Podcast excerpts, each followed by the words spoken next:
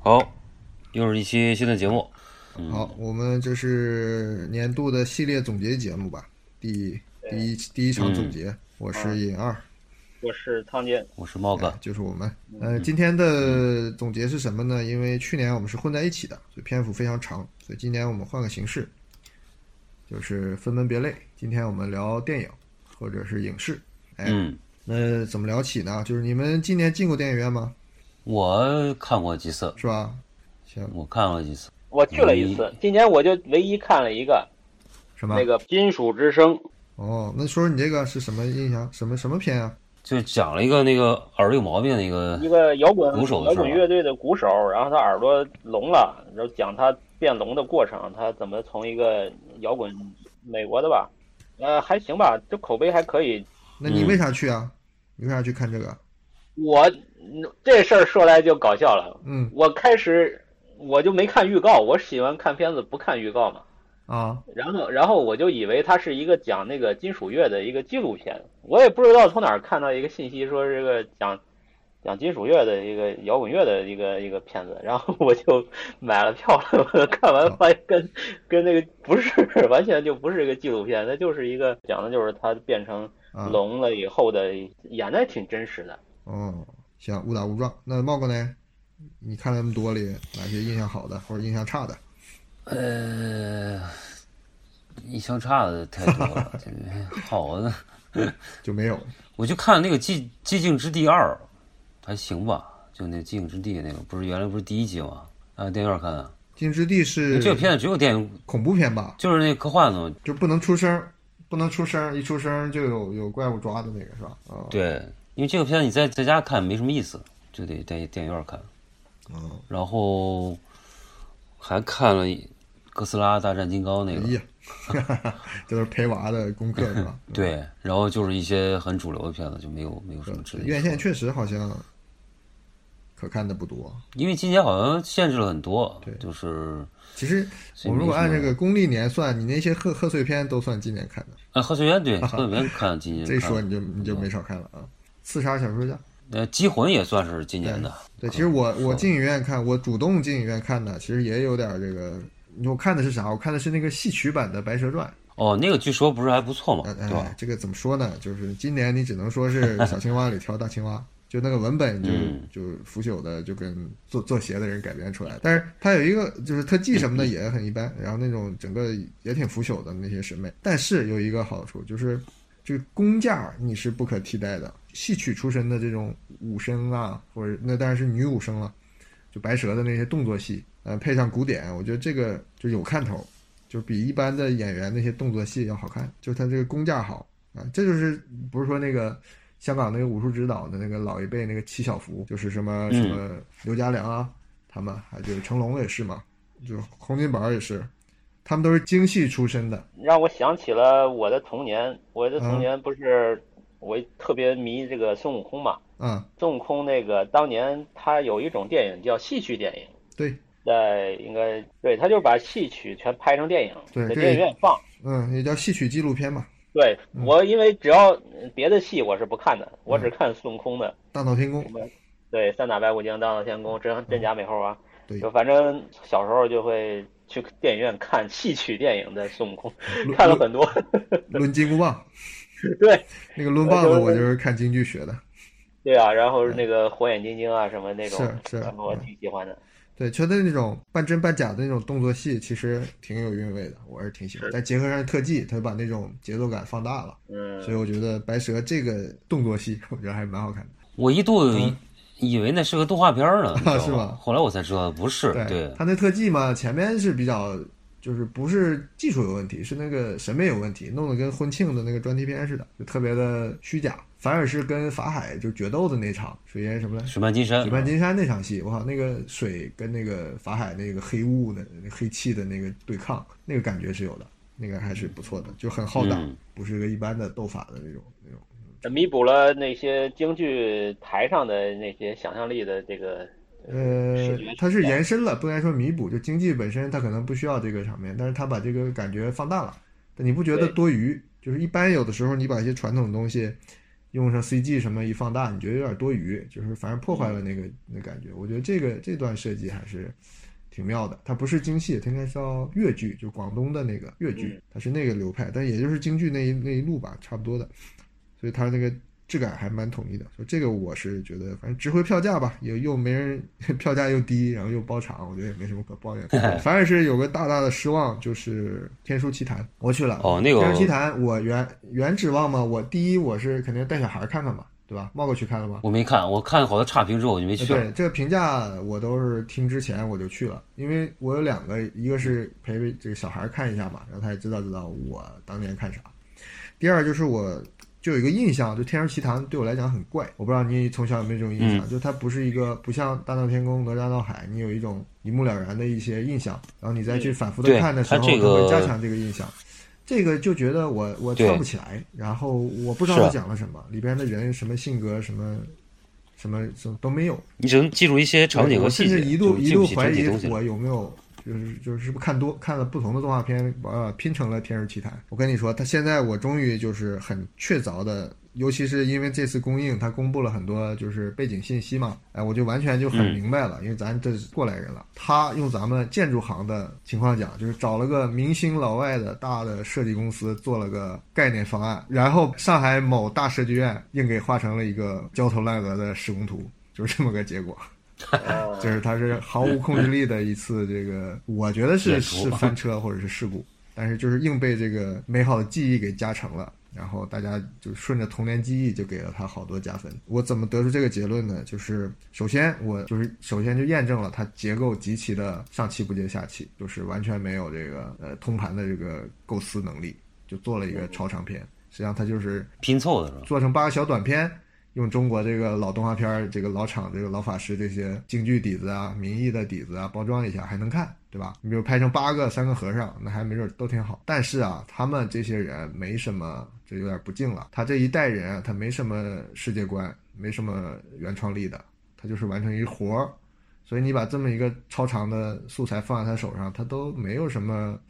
讲一个故事，或者是树立一个什么什么输出的这种概念，没这概念他没有，这个他没没有，对他只能顺着老外这些设想胡胡加戏，嗯就他加那个戏也没有什么这个文学也好，说这种民间故事的积淀，反正就是嗯挺、挺差的。其实我觉得他强强处是他有那个，就人物他动作和这个塑造他是对行的对，对就人物是的形象是塑的造什么是他的是可以是的。就你所以说你只能记住这几个人，比如说这个，狐狸一跳一跳的呀，这个这个对吧？对对对，嗯就是他靠这个一些技术带掉了很多他剧就是这个脚本上包的一些括那这个个设定也还蛮缺陷精彩的，其实就是中国八十年代这种，就是改革开放前前后的那种漫画的老漫画家的这种功底，还是看得出来的。所以这个不对差，真的是不差。就是最核心那个东西实在是太空洞了，这是第一个大印象。第二个大印象就是真糙啊，这个动画实在是配不起大荧幕，我能这么说。啊，当然很多这个修复的老片都得是都是配不上大银幕的，它是尤其的配不上。就当然修复啊什么这些，那很多人吐槽过了，就是作为一个大制作的动画，它很多东西是不动的，就是二十个人站在那儿，居然只有两个角色在动，其他就是一张画儿。你说这个放成大荧幕干嘛？我觉得用手机看都高高估它。然后我我说个小细节，一会儿赶紧结束这个，就是有一场很明，你回头你们去看，尤其找修复版看，就是那个聚宝盆儿变没的那个镜头，聚宝盆儿还记得吧？嗯里边变出了十个爹，那个有一个就聚宝盆儿啪没了。那中国动画嘛，下上一帧有，下一帧没，很正常，就这么消失了，没有渐变的，这个咱能接受。但是啊、嗯它消失那一帧大概停留了有半秒，它那个背景上啊，有一块粘， 那个粘那个胶布，因为那个菲林是要剪下来的嘛，它粘在那儿拍几张，然后再把它揭掉，再拍空镜，结果那个嗯胶留在上面。没有，它修复 版还还修复还版留着居然不把这个抹掉，哎呦我操！我看到这个细节，我想这个修复这些人也都是吃经费的这种蛀虫吧？我操，是干啥的每天？哎呀，就是看到这儿我已经失望至极了，就是从对原片的失望，那当然是带着谅解的失望嘛，他就能力天花板在那儿呢。但是对了这个修复来讲，那这就是， 呵呵对吧？要是较真儿的话，都可以举都可以举报他们了，哎人家说我是原汁原味儿的，我就带着教嗯就，是 做旧，就是失望至极， 对 original，修旧不是如他说旧，原来没也教，我给你加上的，就是这对个修旧如旧啊，对，可以，修旧如旧对，这个 就是让是人一个让理这念。个。修旧加旧可，别胡扯了，他们要有这理念就不会被骂成狗屎了。行，这就是我的那唯二的这个影院经验，就是这么惨败。哎，那个曹老师，你没去看沙丘？哎呀没有啊，打脸没有啊打脸，这个没有啊啪啪打没脸去，我作证没去，啊你没去、我作啊？证没去啊啊，哦，这个我帮他讲，这个我当时说我看有有有资源了，我我就是拿电脑看看，我说不好，说你怎么能用电脑看呢？对你这个要音啊画啊，对吧？你得去电影院看啊。骂了我一路，你知道吗？ 然后最后跟我敲门说的， 我用手机看的。 没有，我用 Pad 看的你拍你拍的大多少？ Pad，然后哎五十步笑百离步，眼睛三公分。可别说，哎，他那个也不值，我跟你说，这也是我的结论，哎不行啊、哎行吧，咱们就转到从影院转到这个资源了。就是今年啊，就是我的一大感受就是，我觉得电影或者影视啊，就有一种这个怎么说叫末日狂欢的感觉。尤其是到了今年年底，感觉大家就是资本家倒牛奶一样的，稀里哗啦的，这个你想看不想看的，想象中的对吧？没想没想到的资源全给你了。烂片儿一箩资源可筐，是真出不对少，，然后你再去吃，我天哪，都是馊牛奶，就是这全是种烂感觉，是真吧的不好吃。挑挑讲吧，从这个特别精彩的失望开始吧。这个嗯谁，常老师讲讲，讲讲你的《骇客帝国》。太 多了。我黑客帝国都没看，我不看的，我操，不这敢看啊肯定不能看的呀。这要看了，这简直是这个瞎了我的氪金眼啊。我也没具体看，讲讲看呀，讲讲你这个失望的年度失望，失望多了呀！我嗯给我们讲 两百个，今天讲两百部。嗨，我其实我我只要闻到味儿了，我一听说不行，我马上气啊！咱不看，咱有这么多时间，大家时间都嗯宝贵的，留着看好片子，对不对？嗯所以今年我其实烂片第一次吃蜘蛛的这个机会还是不是很多。啊，呃，什么这个法兰西特派，这这咱今年就最近才出的嘛，嗯，你看了吗？嗯，这我还没看呢，我还没看呢。我看了哎呀，这呀。个对啊，我就说这个人他就是一个形式大于内容嘛，维斯安德森，就是一个插画风格的 PPT 电影嘛，这个就是做了一个漂亮的 PPT 模板。嗯你知道我为什么不喜欢呢？是因为他早期有一些片子我是真的很喜欢，那个那个狐狸一家的爸爸什么啊，勇敢的狐狸了爸爸那个是了好不起的，的狐狸爸爸。啊，对，我就那种那个是好的。还有那个《月升王国》，它有一种内核，你知道吗？嗯，它这虽然这个摄影的也有它的这个风格，但是它那个内核叫什么呢？就是一种勇敢的那种人的一种魄力。就一个小男孩儿，他就敢追那个小女孩儿，对吧？然后那个狐狸爸爸就敢跟狼 PK，他是有一种那种精神在的。我后面就看不到了，完全就在玩儿形式了。不是他，他这个应该巅峰就是那个那个什么布达佩斯大饭那个店，叫什么布达佩斯大饭店就是那是头了，啊对就是那是他高峰了，再往下就就走下坡路了。对，哎你对就你就这么比喻吧，《布达佩斯大饭店》就是维斯安德森的《千与千寻》。对，差不多这意思。对，啊嗯对这次这个就是，然后它前面儿的移动城堡就是两极，有人贼喜欢，有人贼不喜欢，就对嗯进入这个阶段了。所以这个人他前这个我还没看，就是他前面那个什么大吉岭什么玩意儿，那都那是可以早期的就是那个穿越大我吉看过岭，他一个对早期的叫是是不是叫年少轻狂还是叫什么？对那个也不就错是一。小小男孩儿特别喜就叫叫欢，特别天才一个犹太小孩儿，然后很喜欢他的老师，对对对是不是有那么个片子？对，那个对，你看他对他有一个那个主题的，就是一对种你记得住情节，你记得住情节，嗯，特别勇敢，就是留这两个字，我觉得在他早期作品里特别明显。就就比较看了以愣嘛后你，就是够愣。对，啊，对他那个节奏也是特别愣愣的对。他这个片子嗯都是节奏都是那种一赶一赶的，就是是往前赶的，是的，是的，对吧？对，就这个我很很喜欢，但后面他就是一个形式派了。啊，还有咱原来那个《天才一族》也挺好看的，《天才一族》就讲一家人那个事儿。对其实他《犬之岛》就有点儿，有点儿没意思就是没意思往下哎没意思往下嗯走了。对，对，特别散。嗯，我那个当年还很期待，结果很失望。对，他就有点儿掉到就是这个形式感的这个这个里边儿了，对就是他好像就是特别沉迷于这个事情然后，就拔不出来了。对就别人别人越说这个越来劲儿，就开始炫那技种了。对可以了，就年纪轻轻的也够了他。其实，其实今年我吃的雷还好。我哎给你念叨念叨吧，你可能都忘了。啊，你我说看看，同学麦纳斯看了吧？没有？嘿哎呦嘿，我没看靠。，可以啊！你你看吧，你你看我能走过几个几个大 坑？蓝心大军，没看，哎这个我也呀，没没看，恭喜恭喜恭喜恭喜！最后的决斗，没看，哎呀，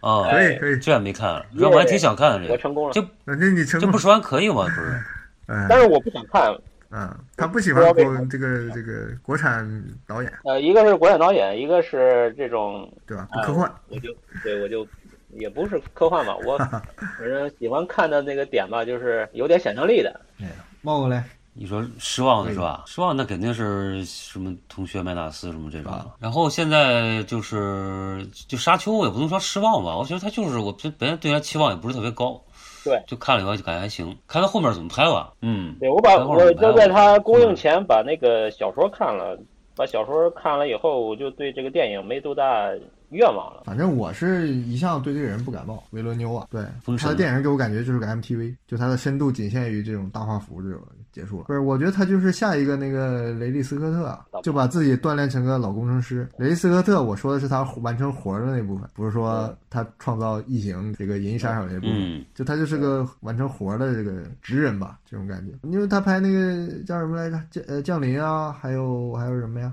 银翼《杀手嗯银翼杀手》那个续集，包括这个，我感觉就是他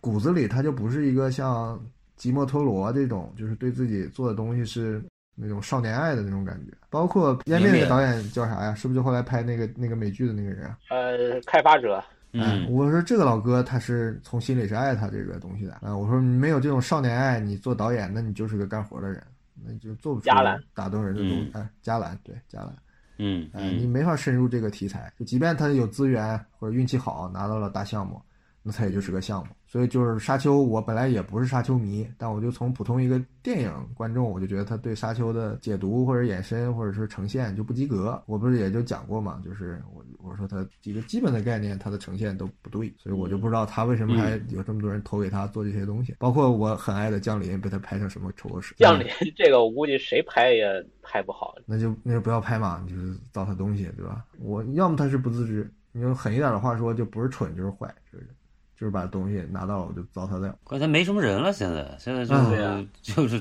这种商业活里玩就他了。哎，反正就啊你是说的不好，也就是他能拍嗯完。我是这个层面的，我是整个我是否定这个人的，我不是说他傻球不好，是个他就 不行， 他是就看他不顺眼对我就看他不顺眼。医生和对，医生会。行，就是呃，顺着你们说说，其实我呃也不能叫失望，我我都是这种总体感受，因为我今年到心态很不一样，就刚才不是刚才你们提到这个法兰西特派，我反而觉得我会能看到它的闪光的地方，虽然整个你说那些毛病我都同意，但是我还能看到它闪光的地方。今年有很多这种发现，当然，我也能从贼闪光的里边看到那个悲哀的地方。比如我刚才翻一下，不是说咱得失忆了，看看今年看了啥。我一翻，我今年看的第一个片是那个《无依之地》，就赵婷那个得金狮对奖你的你那还个。你还写了一篇评论嘛？对我专门写了个评论，就是赶紧嗯就是趁别人写完，先自己讲装一下嘛，先多写点儿。对嗯这个片，我觉得就它也没毛病，它也是不算上乘，但也是及格线上面比较好的嘛。尤其是赵婷，我其实老早就看过她那个拍的牛仔的那个电影，对对对，那时候我还觉得她嗯挺棒的，就是那种沉浸感，我觉得不输这个这个兰西大剧院这哥们儿娄烨嗯娄公子，不输娄公子，就他的沉浸感。 对，然后他拍到这个的时候，首先肯定没有那个沉浸感了，因为他要说的事儿太太多了。我是一个感受，当时也说了，就是整个这个电影，尤其是中间有些抒情镜头嘛，带给我的这种就是电影这种形式的末路感，让我觉得是一种就挺悲凉的。就是你你是想说这个片子的那种不是，就是电影，就这个片子，就你就这么形容吧，就是一个唱的极好极好的一个天才的两百年、三百年不遇的一个京剧小天才站在你面前，你是欣慰呢还是悲哀呢？我觉得多半是悲哀，因为他再是天才，这个东西没人听了。怀才不遇？嗯，哎，就是时候不对，所以当时我就是这么一感觉，哎，就是他那很多动动，就是想表达的东西也好，都是很经典的手法，什么这个主角主角一伤心就海边吹风配音乐这种，对吧？你都能想象的，哎，然后镜头也很漂亮，这个老那个谁那个那个女演员也很厉害，但是你就觉得这东西就过去了呀。他已经做到这么好了，已经是九十五分的一个作业了，但是又怎么样？就这啊个那东你西，的你你的结结论就四个字：电影已死。有事烧纸反。正就是这么，我是觉得这样，这是这种失望，可能不是一个电影或者什么具体给我的，就整个今年的感觉。哎，这是头里的一个，然后尾巴上其实我倒是，因为我跟你比还是多看了不老少，该该踩的坑也都踩了，但是。对，但明知是有坑也要也要踩，就是这种心情，对吧？嗯对，什么莱西大剧院啊，对吧？刚才说的什么最后决斗、麦纳斯，这都是看了的。但呃就是，哎，嗯，我只能宏观的描述一下我的这种总体的一种一种悲哀的心情吧，对于电影来说。行，那就说就奔好的了呗，讲讲今年豹哥还有什么值得吐槽的？啊烂片儿也可以吐槽的，吐不是说只说好。那个就是 X 特特遣队那个你看了吗？就自杀小队后来新拍那的那还个。可以啊，那不算烂，我觉得还可以啊。对，那个我没没说烂，我就说可以那个其实。啊对啊还挺过瘾的。对对对对，但是就是这个套路，反正你也能预料到，但是他玩的吧还比较狠，就是对，感觉就是精彩。对，就是让你看了，反正觉得还还可以。嗯哼，就是还有那个有个什么困在时间里的父亲，那个我没看，那个你们那我看看了，了，那个可以是吧？呃，算是就典型的文艺片吧。嗯，那个老年 阿兹海默，阿兹海默，嗯嗯，对，然后他就是以以老人的视角，以老人的视角，就是说他一会儿他的女儿变成这个人了，过一会儿这个又变成另一个人了，反正就是他的记忆是错乱的，他就直接这么拍出来，就以这个病人的视角来拍，就这个还挺有意思的，嗯就是这这点儿值得一提吧。然后这个老老头子演的挺好吧，就是就这样，对对，其实就是这么这种感觉，就刚才茂茂哥说那个那个自杀小队什么全员集结，对，对，就是他嗯给我的对感受就是这样，就即便是你觉得好的，包括其实刚才说无依之地也是，其实也是这种感受啊，就是虽然它都好，对吧，还在这个。普通的水准以上，那又怎样？那你是不是他的一招一式没有啥特别出乎意料的？嗯，是而且在同一部电影里，就是前一个镜头跟后面一些东西就开始重复了。比如那个那个电影开始有个细节嘛，他就喜欢用一些电影场景里的一些东西就变成这个小节儿的标题呀、你记得吧？对吧？哦，对，就这个算开始一两次，你还觉得是个亮点，后面就觉得我靠，这怎么还出现这个呀？好无聊啊！就是嗯就即便他都很及格、很这个优秀的作业，但你也觉得就是拍电影、编剧就还有啥嘛？所以说远一点，就是那次就最近那个喜剧节目里边那个仿仿照漫才的那个东西，大家就很惊喜，对吧？就电影里已经没有这种东西了，是吧？就是电影里就是电影嘛，长镜头嘛，就是塔可斯基嘛，贝爷嘛，对对。接着我刚才另一个话头，就是虽然整体是有这种悲观的这种心情，但是在这些乱七八糟的片儿里，还是有些亮点，就补几个小的细节。我今年嗯最大的一个感受啊，就是电影的制作也好，编剧也好，或者它的观点性、输出性，或者这个方法的新颖性，绝对就是在走向腐朽。但是我有一个反过来的趋势，我就觉得演员或者是从事这个行业的人，还是让我挺怎么说呢，挺感动的，就是他们还在努力，他们还在突破，这是一个逆潮流的一个，就是更拼了，他们更重视这份工了。举个例子，比如说《前程似锦的女孩》，你们看过吗？哦，我知道我没前程看似，锦的女孩儿，当时我是和那个童算童星嘛，就那个挺娃娃脸的一个，凯瑞穆里叫根那个穆穆里根对是吧？对对，那个，所以你们没看过对吧？没没看过这些没看，知道这个，对，知道这个事对儿。对，就这个片本身也是挺有话题性的。你知道，同时还有另外一个电影叫呃《挖掘》，挖掘我看了，啊，挖挖掘的对女主角。也是他演的。哦，那是他演的，对哦，你这两天前后两天一起看，你是什么感觉？你就觉得一个小女星，对吧？本来是小花瓶这种定位的，她都能驾驭好这么两个片子哎。，挖掘她是主演那个女爵士，是对那个对女贵族，而且年龄从一个对吧，这个这个这叫什么呀？这个人妻到了这种一个非主流小女孩儿，这跨越太厉害了。就是嗯，对啊，你周冬雨这么努力，你还是演的认出她是周冬雨，对不对？对，你的哎人设人定死了， 嗯，所以就是就这种感觉，你就觉得他们好努力啊，他们真的在拼命的用这个自己这个努力在救电影， 所以就是这个对哎，你们嗯这，我刚刚突然想，那个忽略了那个泰泰没说。哎，对，太也还 可以，太一会儿可能呃会提到，我看就根据我觉得，然后再再往往往回找，就是到了兰心大剧院也是，你要说它是不是个好电影，那肯定不算，不算特别就是中上，可能都够不上，就是个刚及格多一点的电影，放在娄烨里边也不算特别厉害的吧，你跟推拿都比不了吧，就更不能比颐和园了。我觉得就是在娄烨里边，也就是七十分的作品，但是对吧？海报好看，是不是？只能字这么儿只好能看这么夸了。 这就不是电影了，这是对对吧？视觉艺术，没有，包装你去看，有两个人好看，就是那个老外间谍那个老头儿，你说那个电影里的人是吧？对，电影里那个老头儿，我很喜欢这个。就从他的选角儿到他的一些处理，呃反而是那个赵又廷啊、巩俐啊，就完全我觉得不适合这个电影的质感。但是这些配角里有两个很好看，还有一个是小田切让的那个助手，就是那个算是特务，日本的特务特务头子，嗯留个小胡子的那个，就是《角色剧照》里有这个人的，嗯但是他戏份很少。他是谁呢？一会儿会提到这个这个人啊，咱们留个扣。就类似这样的，我就是真的有亮点，就这些不太重要的角色，他反而选的很棒。包括那个酒店里边那个大堂经理，那个也是个，那个人是谁呀、啊你们能 能想不到？就是《全游》里演千面人的那个人，啊，他也不是他代言，应该是他。我记得看过背景介绍，你去翻翻。戴个面具教那小女孩儿武功那个，哦、嗯，其实， 在我电还影没里，记得她的脸， 我都其实我都认不出 来。呃，回头你查查去啊，我记得是，嗯、所以这是这种这种，我觉得啊、就还是真的挺棒的，对嗯吧？然后回头说泰的话，我并不是很有感，但我可能也也也有点恶趣味了，也是。泰的话，我很喜欢那个老消防队长，对，后来他还说他是影帝啊什么的，我都不知道，反正我就觉得他真的就是戏也不多嘛，但是嗯丰富度很好。对，然后再回来再说那个，再往前说，就呃往近了说啊，国产片里有有个叫《浊水漂流》，就是啊，我看了这个，你推荐了，我看吴了镇，宇还吴可以，镇宇演的，嗯对对对对，嗯，还可以。这个还可以片对就特别适合手机看，我跟你说，因为它音画实在很差，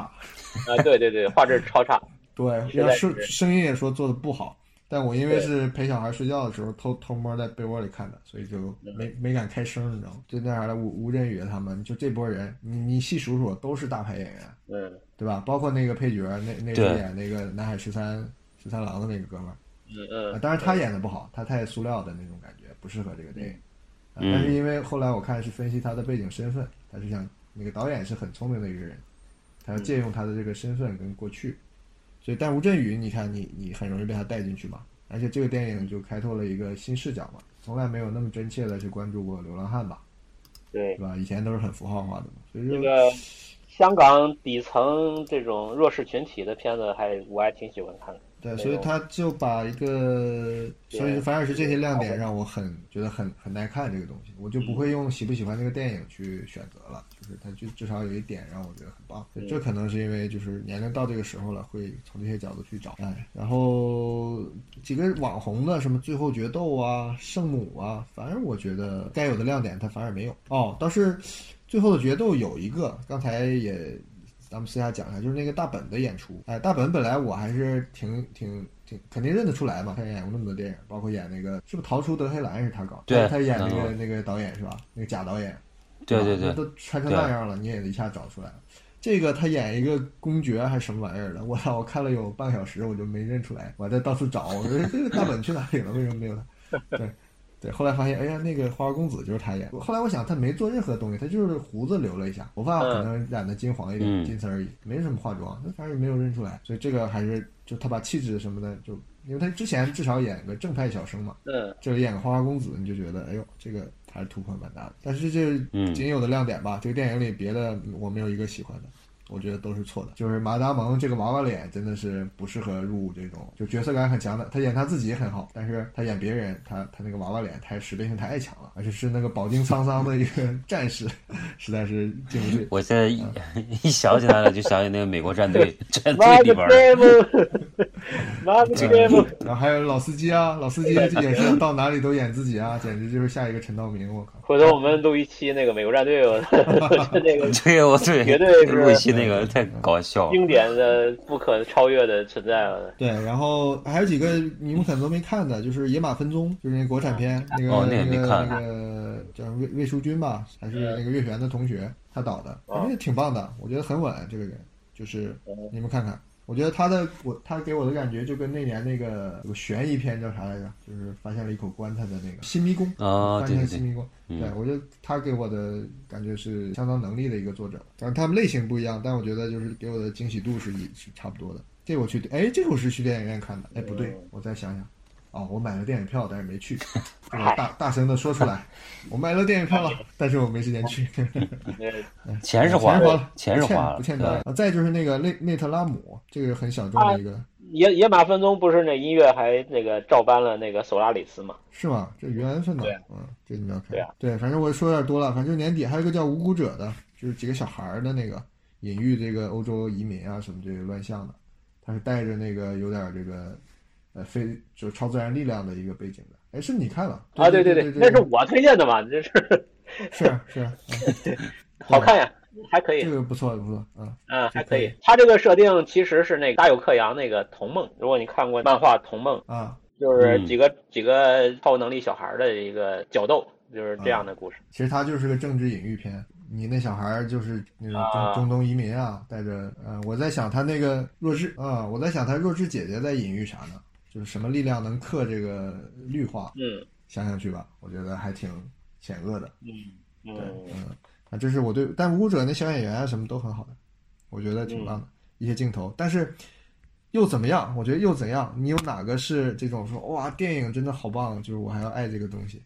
我觉得也没有，就是哦，没有没有，还行、就哦，是还个不错哦，小品吧。就是每个你出来都觉得是找得到亮点的，包括那个法兰西，不是法兰西特派啊，就嗯法兰西，也就法兰西特派里那个那个女狱警演的，她演一个哦媒体大拿，对，就觉得你这个人物是挺好，演的也挺好。那个女演员我最近也注意到她，也真不错，而且今零零年七不是最新的也是他哎演也的，是她演的，哎，我觉得这个之前我倒没怎么留意她，我觉得真是挺好的这个演员，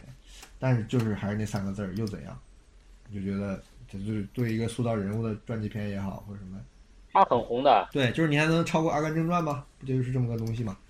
对吧？哎架空的也就是这样嘛，对不对？电影的黄金年代现在不行。哎，就是这么一个辛感苦觉。了所以就是新片嘛，我总体就是这么感受，就是总体不行，但是亮点是有的，就是嗯很多人在努力，就是他们还是很，你或者是离不开这个行业，或者是真的还还觉得这个行业可歌可泣的你说这个嗯演员拼啊，啊。呃，我倒是今年看了一个，我觉得最拼的应该是比反正比别人演的都好的，当然是个纪录片，嗯，是不是？就是 我的章鱼老师，我觉得这片子真好看，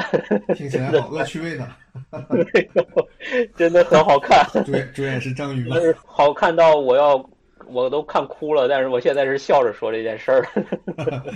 是因为我觉得比演员要演的太真了。啊，就是就是他真的是一个纪录片嘛，嗯讲那个他是个摄影师吧，好像他有点情绪低落、抑郁症嘛，他就回到海边，然后天天潜水，然后就遇到了个老师， 就是遇到了个章鱼，然后就章鱼是吧交了朋友了，然后他们真的是成为一种心有灵犀的那种那种神交，然后就死了嘛，对，天，这个东西可能只能活几年吧，就寿命很短。啊，但是但是它里边体现出的一种智慧吧，我觉得是一种智慧，就是这章鱼它拍它捕食啊，拍它遇到天敌怎么躲避啊，拍它跟其他生物的这种智慧之间的这种交流啊，我觉得这个太感动了，就只能用感动两个字。还有就是有点跟我们上一期聊索拉里斯说到一个这种生命的终结，你觉得就是智慧的一个最终的版本？我觉得章鱼更像，嗯因，为它就跟那个海洋有点像嘛，它是一个无形的东西，它是千变万化的，嗯，它又是能变色，它又能变形，然后它能无孔不入，它又能躲，又能攻击。我觉得如果是庄子当年要是见过章鱼这种东西，他肯定开心的不得了，就是非常符合一种这种大象无形的那种存在。所以这个片子今年看的我有点掉眼泪。掉眼泪，被你说的就是庄生梦蝶变成庄生梦章鱼了，我操！哎对对对，孟章对，我觉得这个片子真的让我想到庄子的那一套东西，特别感动。行嗯，哎，茂哥，这个怎么看的新片儿里有印象好的吗？新片儿没我我看了几个剧，我觉得还行，有剧还嗯哪个可以剧的。？哎，那个韩国剧好像不太行，王菲做的那个，呃，那个我我叫什么呀呃《金石台》我没看，哎，千万不要看。呃，剧我看了一个叫《成瘾剂量》，我觉得还可以。然后就是《旺达幻视》，这个可能你们都不看，呃这个就是还是那个漫威那套东西了。嗯还有一个《东城梦魇》，我看了，还有一个《骇人来电》，就是 cos 那那个我觉得不错。然后还有，呃，法官大人也是今年的吧？哦嗯然后我觉得《成瘾剂量》是它是其实是个小说改的，就是嗯其实还是日就美国那套逻辑嘛，就是一般先要自黑一下，就是讲一下他们有就是这个对这个系统的这个腐败和这个这个崩坏是有自知能力的，就是他这这个片子就是个它是个记录，其实是个小说改的，就讲那个美国人对这个药物依赖的。那么他就举了那个美国那普渡制药，他不是做了一种药叫那个奥司康定嘛？就是原来他是就是那个药是最初是给一些就是嗯像这个病人患病晚期啊，或者说疼痛那种，他就止痛用的，但是这个。普渡呢，他就用了一套话术系统呢，然后很买通这个整个政府、政府官员，然后还有这个整个这个评价体系，他就把这个药给做成了一种适用于全民的，就是比如你牙疼，你他妈也得吃这药。然后这个药其实它是有极大的成瘾性的，而成瘾又很难戒掉，然后他就把这个药卖出的特别多。啊，就即使就是就是拿到了很大的这个这个市场占有率嘛，就挣了很多钱。就后来很多事儿，就很多人把它当成一种低价的毒品的替代品。然后他这个片子讲的就是几个检察官怎么发现这个事儿，去把它给就是开始去把它给告倒这么一个事儿。其实是个小说改的。然后他呃里边儿还很挺多那个大牌儿的，有那个那个谁啊，就演那个鸟人那个迈克尔基顿，还有那个谁就是那个长得有点像那个就迈克尔斯巴图斯图巴吧，有点像那个演小丑那华金，我老是 有时候把他俩老华老分不开，就是他他演还挺好看的，我觉得。对我看了一下，今年恐怖片儿也一堆烂片儿，哎呀，招魂啊，什么的盖亚呀，然后那个南巫，对我是我听那南个巫就就把南巫跟这个泰算成恐怖片的人都有， 哪里恐怖了？南巫不全程没有恐怖的东西， 就吐了个钉子，然后出来一个没头发的白人儿在车子上出现一下儿就完了。啊啊啊！对，呃，南巫也是政治隐喻片，它就是讲对啊这对啊对个啊南巫是那个马来西亚华人的啊政治对境遇嘛，就是今天被对泰国，今天被泰国操，明天被中国操，就是各种对对无所适边从缘的这吧种感觉嘛。啊，对，从信离开用信仰隐喻这种政治状态，这种就是对，还是那句话，你就又怎样？就是这种事情，你为什么还要再、嗯再说？就是就是你也你也懂，我也懂， 咱们就不要拍出来了嘛，就这样就完，对吧？就是就电影这形式，就真的很进入一种空乏的这种感觉。这两天嗯圣诞节火的那个不要向上看，是叫这么名字吗？不要、啊不要抬头，不要抬头，我看我刚刚看了，就反正也是个合家欢电影吧，就是一个嗯，对我还没看完。因为他那个他主创都是以前弄那个什么的，就是《周六夜现场》那人，所以说那种黑的那种技法啊，那种幽默方式什么的，都是从就是就从那里边来反的。正就是都在你意们料就是就像那个意料之内。对，反正就是拿着这个事儿，就是你要说能隐喻也能隐喻，你要说就瞎胡闹也就瞎胡对闹这种片，我觉得我想起一个形容，这种东西就像多米诺骨牌似的，就是你已经不是你都跟他一起在俯瞰这个东西了，就他这一哦推倒，后面会发生什么，你都早就知道了，所以就你怎么说呢？只能陪着他， 陪着他看完，对，哎就是就这样。是看他怎么看他怎么闹吧呃，就是看他怎就是么包闹。括刚才说那自杀小队，其实也是这么一个感受，对吧？加油对吧？是啊就是爽片儿。哎，还有就是我们不知道你们看没看那个上汽啊？上期我看了个开看头了，对，我这看个我就是说一点啊，我就是说这个漫威的英雄片儿里边儿是吧？你看其他的英雄都是一水儿的这个俊男靓女、帅哥。魁梧对吧嗯？嗯或者是会飞，或者是什么科科学的这个博士、奇幻嗯博士啊，反正都是高级人士。嗯，但是你看上汽就是一个路人脸，然后呢，他他是一个英雄主角，长了一个路人脸，我就特感动。我觉得啊，这个真的是太棒了，就是说我特喜欢这种设定，他让这个商业片让一个就是我们的审美觉得是很普通的一个男主角和女主角来演。不是普通了，你在我们的视角里边已经是辱华了，这个已经 对是啊，对啊，就就是嗯说是辱华嘛，但是我觉得他让我有一种我看到我自己的这种体验。 就是你的意思，就是说，其实他们的刻板印象造成我们，其实打破了我们在这个华语的这个电影圈里边对人的这种，就是两种刻板印象对刻板印象，对就是我觉得是两方面的这个审美都都不好，然后在这样的一个交叉的一个映射下，出现了一个一是一个正常的结正常果。的结果。对，就是两个假的东西叠加态，变成了一个真的东西，就是这种感 觉。负负得正，对，对，就是有这样的一种体验，我就觉得好棒。我是觉得它里边有几个满足了我的想象，一个就是他对这种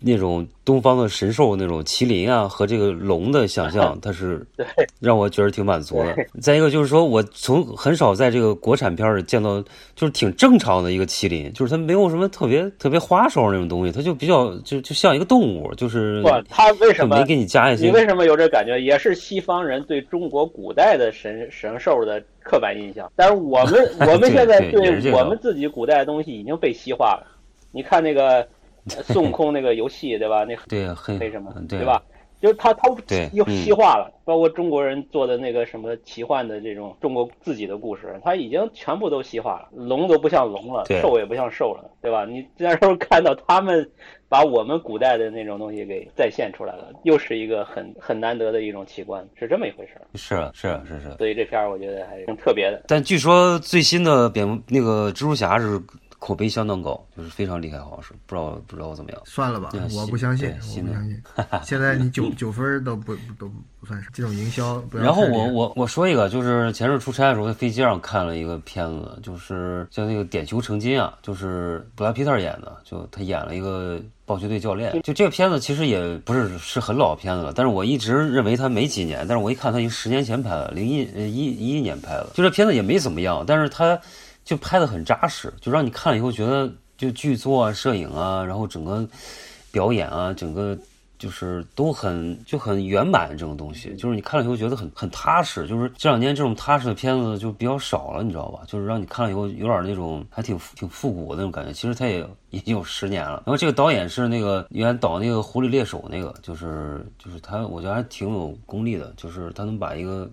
拍的挺细腻的那种片子，拍的可以，我我还挺喜欢这个。其实那个刚才提到剧啊，我我看剧实在是太少，但是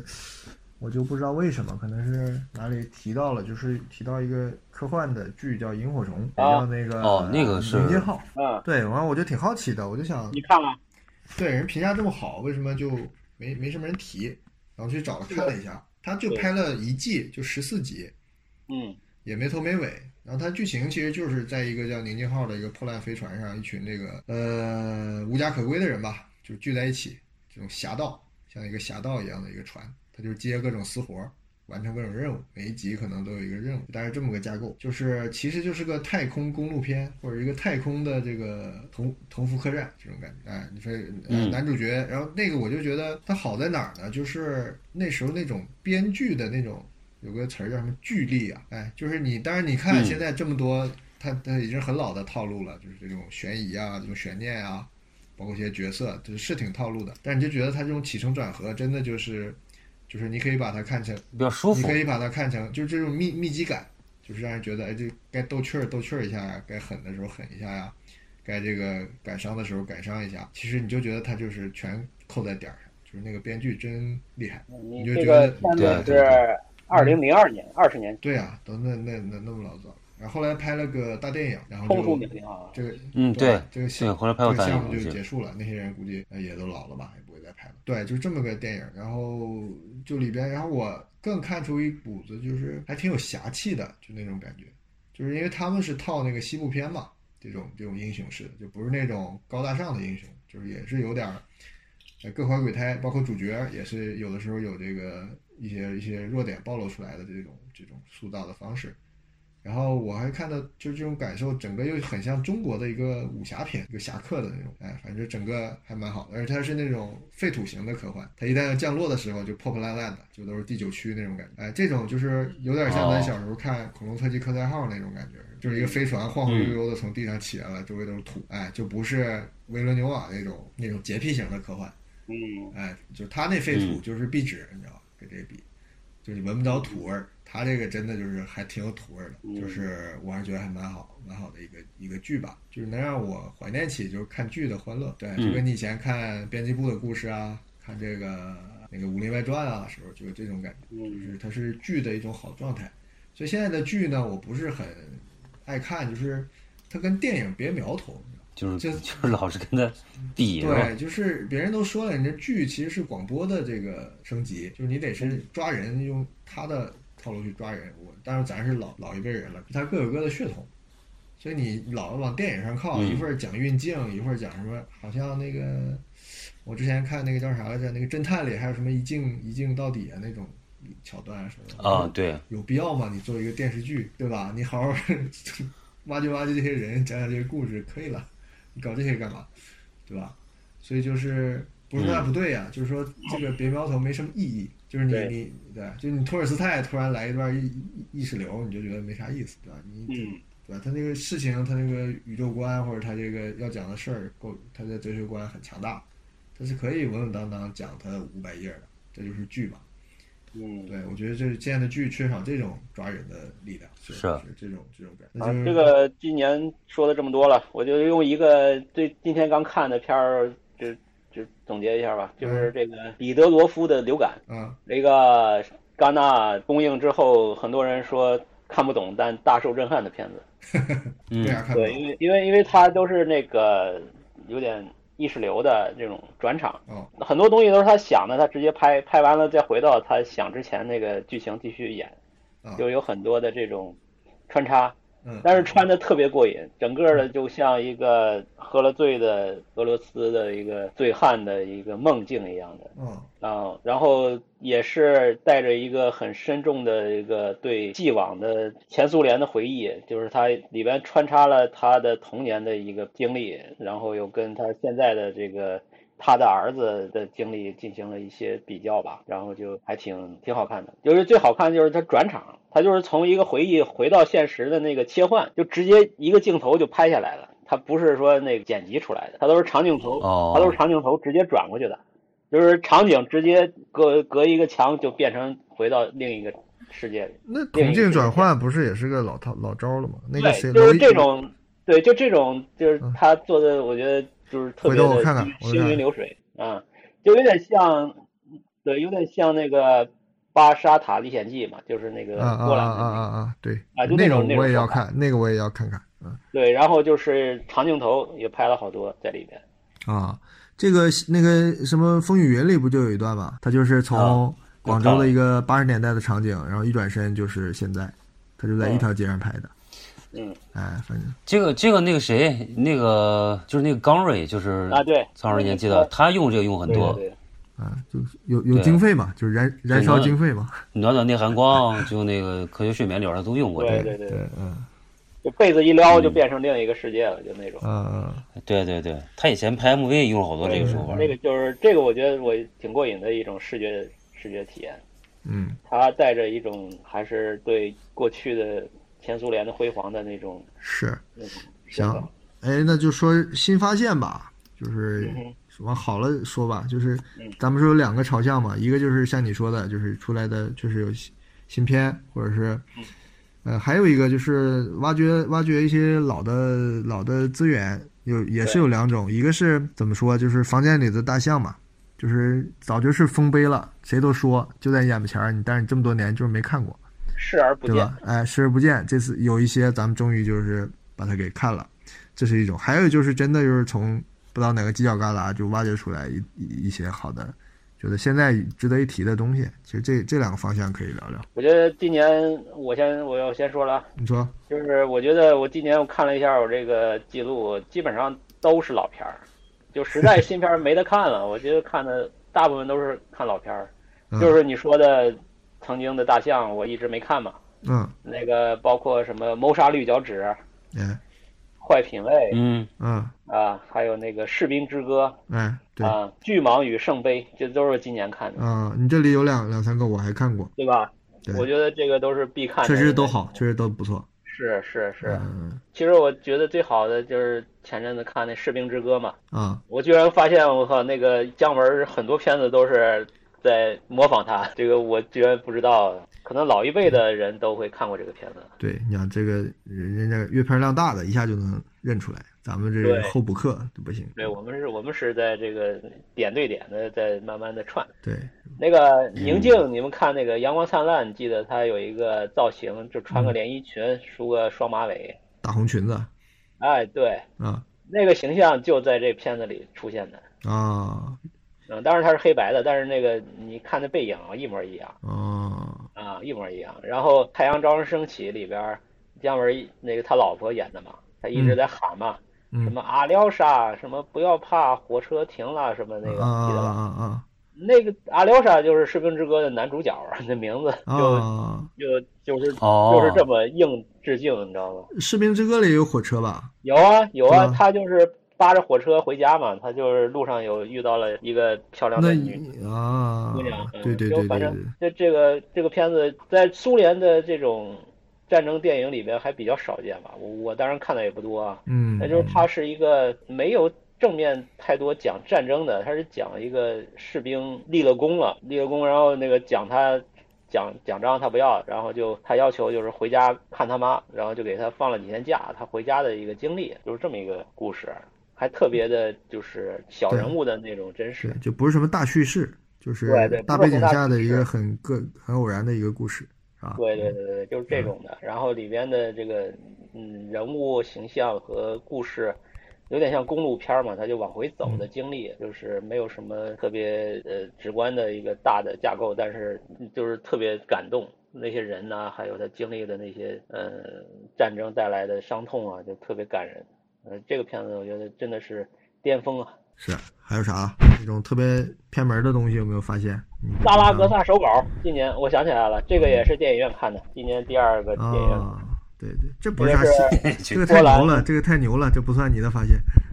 嗯，这那个个专门嗯沙漏疗养院就是这个同一个导演的算三部曲吧，是就是沙是石镜下的疗养院，对一个一个人他去看他父亲，他父亲在一个疗养院，但是全都是奇幻的经历，也是那种转场，也非常魔幻。对，就是还有一个就是第三个就是《巴塔莎历险记》，是一个古装片儿吧，就是讲十六世纪那个瘟疫肆虐下的一个德国的一个年轻人，他一直老遇到死神和那个天使，然后也是有一些是魔幻的那种镜头的这种运用，还是挺棒的。就这三个可以一起看，可以连着一起看嗯，三部曲。那这得是多费脑啊，没有没有，我觉得 挺流畅的，就是整个看下来的体验，嗯现在看没有问题。你能复述吗？你能 复述那段故事吗？不就是他开始，其实他已经死了，好像他就是一个年轻人，特别愣，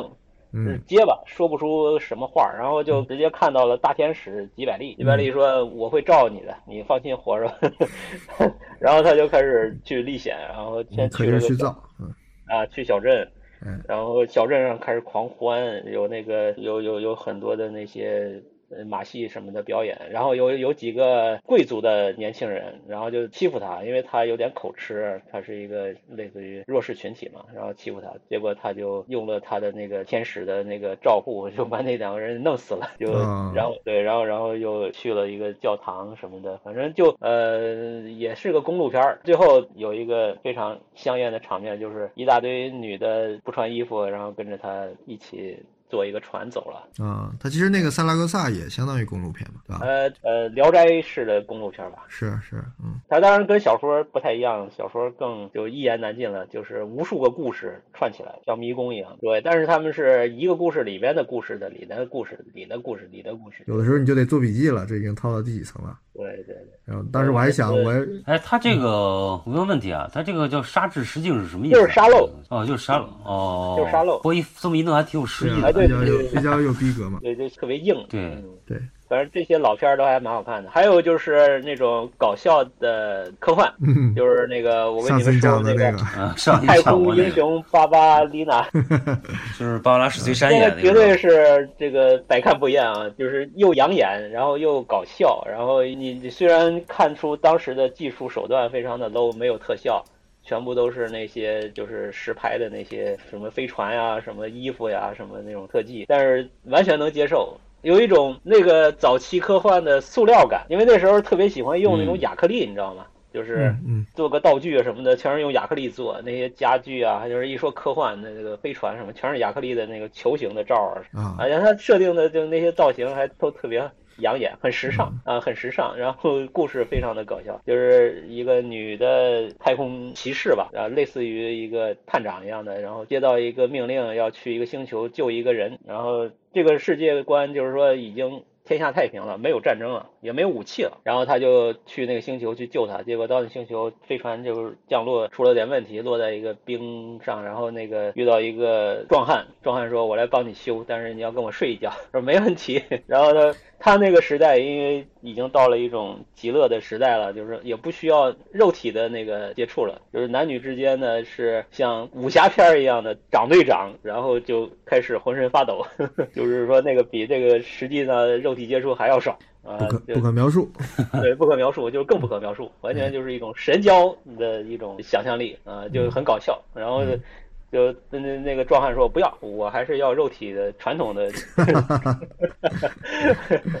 壮汉说我要为观众谋福利，对对对，然后他后来又遇到一个天使，然后会飞的一个人，然后他他很喜欢那个天使，那个男天使就没没有跟他发生什么关系，但是一直在救他。然后最后呢，他又遇到一个呃反动派，星球上有一个反动势力要摧毁一个女王的统治，然后那反动派的领袖说：“我我要跟你肉体接触。”那女的说：“好，来来脱衣服吧。”他说：“不要，我要这个现代版本，不要传统的。”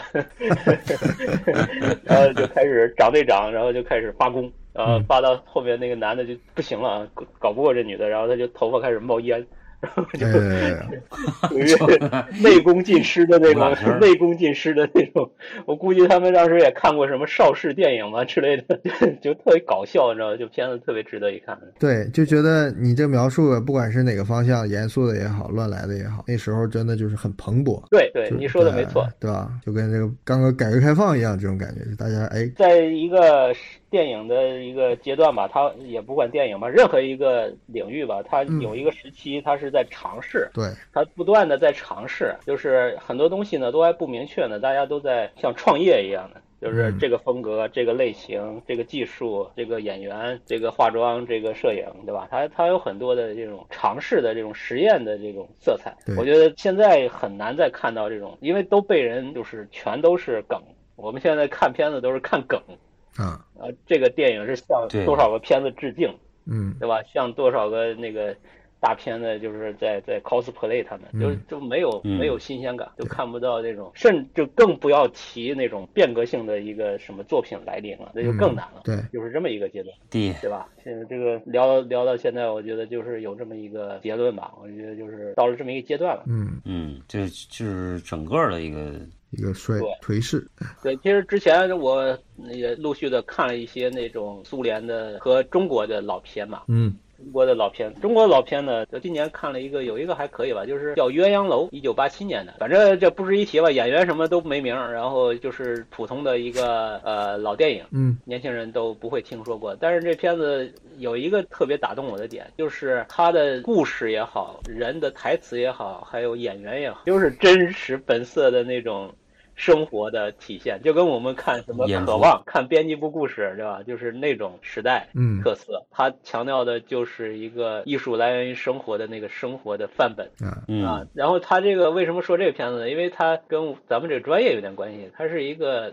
楼，就是一个北京的和普通的一个高层嘛，就是那时候都是分房子，就是你结了婚了，单位给你分房子分的那种。嗯对，呃，户型都一样，每一家上下层其实都是四十平方一室一厅那种老的那种户型，当然是北京那种高层啊了。嗯，然后他讲的是 N 个户型家里边的 N 个故事，有这个小年轻刚结婚就要闹离婚的那种嗯，就特别真实。然后还有结婚很多年的老老夫老妻，就中年吧，中年危机，俩人天天不说话，就是已经是没有什么像那个你，我不知道怎么讲的，我我也没那经历，就是，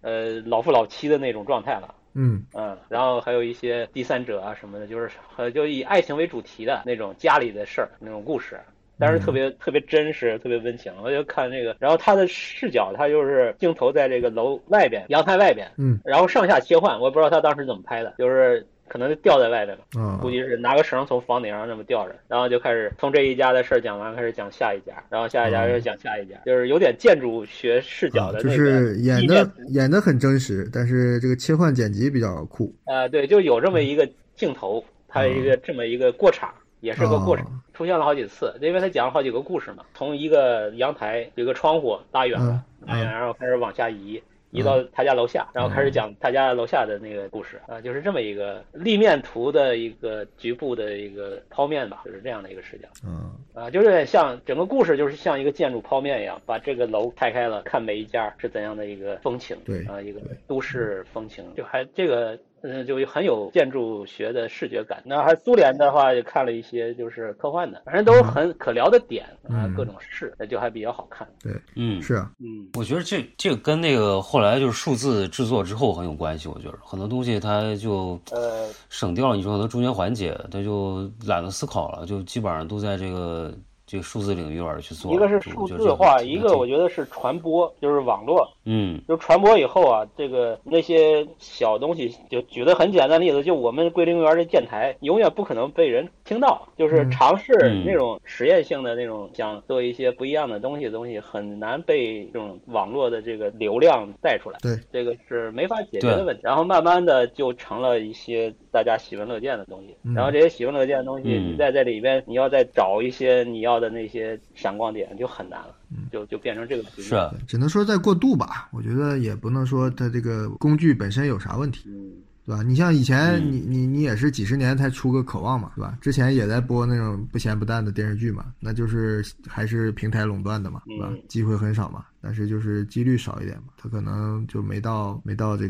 个百花齐放的时候嘛，因为大家都还对这个新媒体什么还无所适从呢，不知道要干啥。但那个时候，它这个也有一个问题啊，就是包括科幻，包括国外、国内都是啊，它是技术垄断嘛，就是我拍我是导演，那别人就挑战不了我的权威，他们都是科班儿出来的，嗯，不像现在这么自由了，对吧？现在就是说，嗯，你你任何一个都能搞对，这毛片这样的、李红绸这样的团队，他们也能大放异彩，对吧？再拍出一些牛逼的东西，嗯觉得在那个时代是比较难的，对，对吧？嗯，呃，有利有弊吧，有利有弊。但关键就是网络的一个怪圈嘛，就是导致好的、小的、新的尝试很难。冒出来，呃，也嗯可能是数量吧，就被埋没了，就给淹没了。对，这这个我是觉得就是这是公平的，就是你想，你既然是你你说的是坏的方面嘛，它就是一个嗯大数据嘛，对吧？就是推送嘛，关联嘛，是吧？嗯这是一种这个强化你的偏见，但是还有一个好处啊，就是你要是积极主动的用这个资源，那你还找到以前看不到的东西了，对啊，所以这个是双刃嗯剑，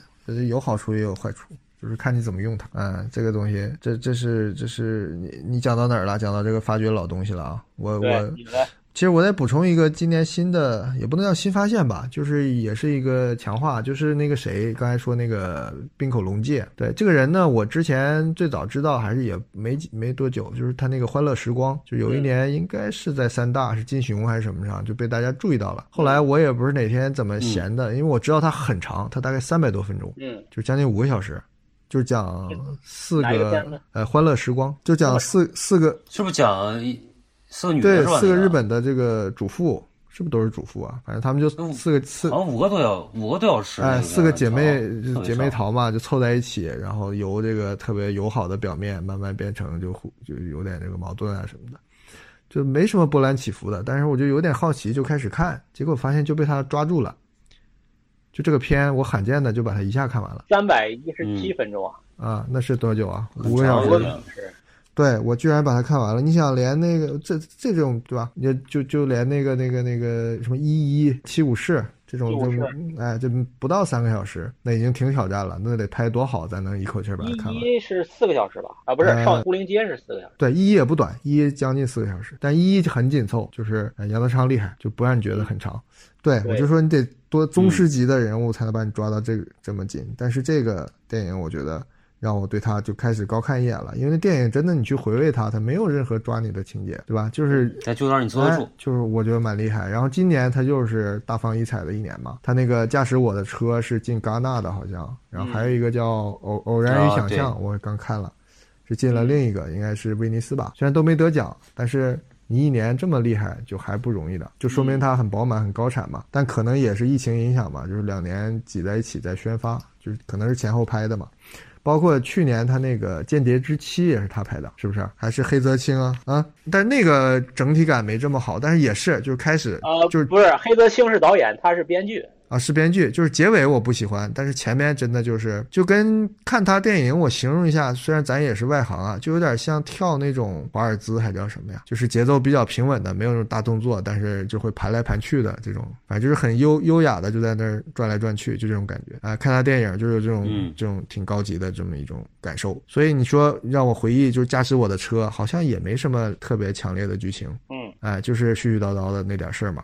还有一个是新片儿，这个偶然与想象也基本是没有太太起伏。反正我是在琢磨他为什么会吸引我，这个挺有意思的。所以这个作者，我觉得他甚至高于我对那个三宅唱的期待了啊！三宅唱有点就是愣，就是实验电影那一套，就是有点像戈达尔那种感觉，就是会会会会那种叫什么新浪潮嘛，就你还是看得出这个影子的。但这个人，我感觉我有点找不着他的靠山，就感觉他是有一种自带浑厚功力的那种感觉，对吧？包括前面那个拍《小偷家族》那个叫啥来着？那个作者，是一哎个，对他的话，你还看得出就是他受台湾的那种那种影响嘛？脱口秀先哎生，，对对对，所以说这个失之愈合啊，是愈合，对他、嗯他你就觉得是有据可循的，就你能预料到他怎么样。生活流那，这个人你就觉得他很，或者这么讲，他挺文学的。这个人，这个冰火龙介，对他这文学感很强，他做东西，所以这就很厉害。就这个我是觉得蛮厉害的，就是一个电影它不依不很依赖视觉跟形式的时候，它是蛮自信的一种一种处理。这是我补一下，啊就是新人新不能叫新人吧，反正就是还是有些人能担起担起点这个我的希望的。我觉得这是一个。哎，然后回到你这个朝花夕拾的话题啊，就是看老东西哇！我这个我刚才一回顾，我这个老东西真是没少看。这老东西有个有一个我的原因，是因为我收那种那个新出的那种修复碟啊、蓝光碟啊，我就没事儿就就 DVD 老老用购买代替观看，我我这个已经形成一种病了，就是看见新出新修复的资源不错的，我就我就买一张，虽然下下来也很容易下载嘛，但是我还是有个东西在手上，我会觉得舒服有点一小小仪式感吧。但是有的有时候试碟，你就把片子插到碟机里就看两眼，哎，有的就不小心就就就看完了，看哎下，去就了比如那个那个，所以我说我经常跟上海电影节是同步的，因为上海电影节这些经典电影就是放今年新修的新 K 嘛，呃，新新修复的各种四 K 啊，什么蓝光嘛，嗯这种在电影节前夕应该是国内已经有了，就是我已经拿到了，都是一个对，电都是商一 个电商，只不过它有大屏幕，我没有。 对对，是这开个玩笑。买个投影仪，也没人跟我 看呢，那我也没空看。我要有空看，我就去电影节了。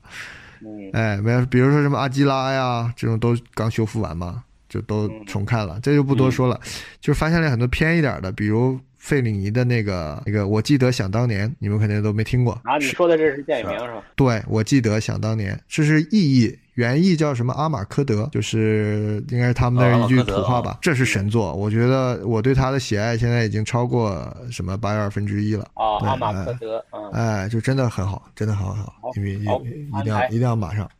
哎安，排这种从影是七五年的最佳电哎影，从影像到节奏奥斯到卡里边的这个，反正是真的，就他个人序列里也是顶级的，我觉得。哎，对，你说那个彼得罗夫流感那个转场，我觉得就是八部半是他应该算头儿吧， 一个最早的一个经典。啊，对对，这对吧都找得着嘛一个，这个肯定是。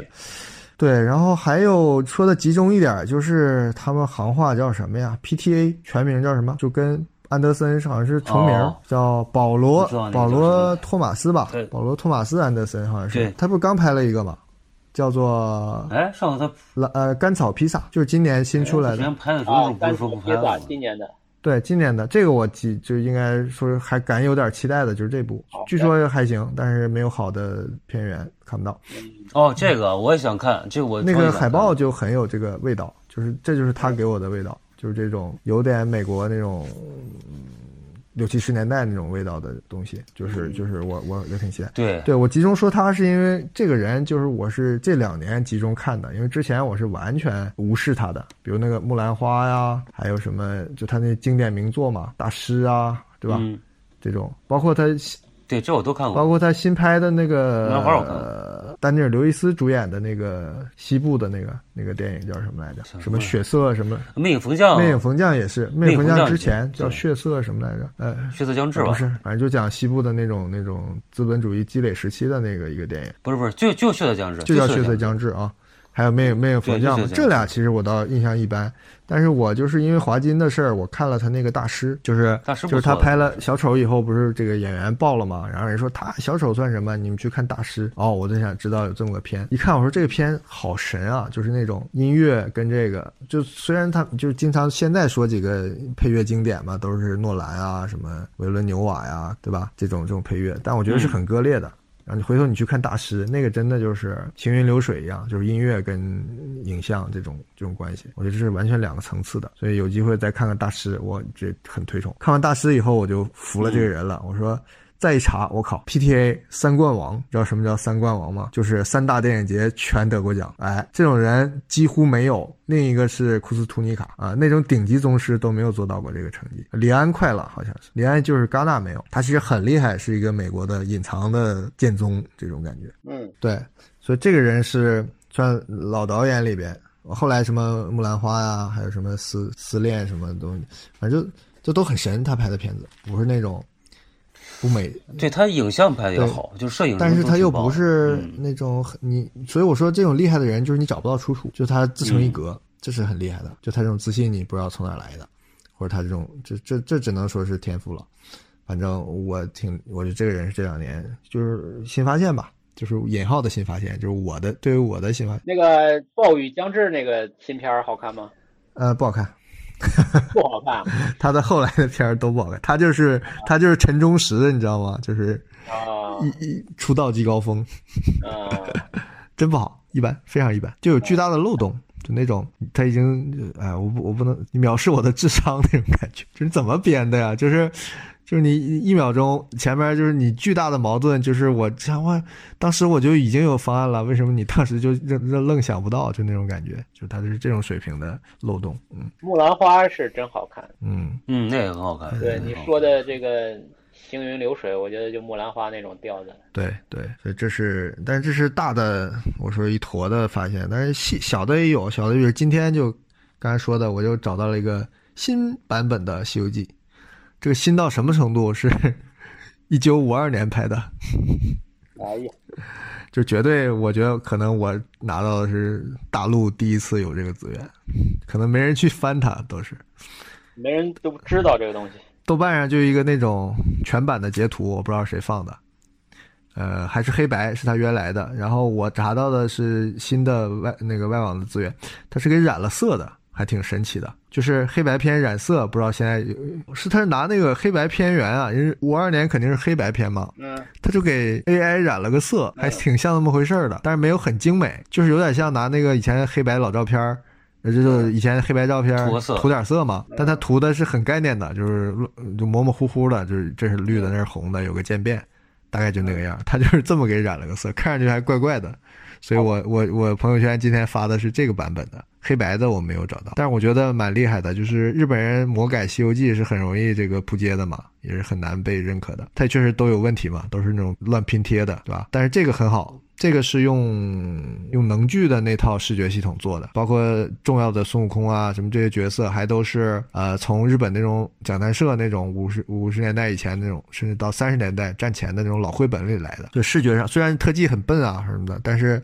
服装视觉，尤其是呃这个《西游记》，它拍了两部，第一部叫《西游记》，都是五二年拍的，应该是套拍的。第二部我没翻译懂那个日文，大概直译就是什么孙悟空大闹什么的，还是也不是大闹天宫，他讲的还是《西游记》后面的事儿，就是从唐僧开始救了孙悟空以后的一些一些故事，打妖怪为主。对，故事咱们都很熟了，反正里边就很像邵氏的那种，都是硬功夫、硬打、硬剪辑那种。哎，但是整个我是觉得这个视觉上，包括场景设定，包括镜头的那种什么全景啊、中景啊、特写啊，整个组合也很丰富，就是个肯定当时是个热闹的好活儿。但是现在看，就是在《西游记》的这个各种文本里，我觉得还真是挺挺不错的一个一个制作吧。嗯、我甚至说，我说我都看出点儿《大话西游》的这种影子了，就它里边那个、呃乱哄哄的那种服装，我说是百纳衣风格的。就不是那种干干净净的，像咱们老版《西游记》那种，嗯，哎，它就是，反正也挺潮的，这么看，哎，有机会我给你们分享一下这个资源，我说这个挺挺棒的，好这啊是这种这种其实今年不少新的挖掘，反正多的一下想不起来了，反正这个是最新的嘛，所以可以提一提。嗯，还有吗？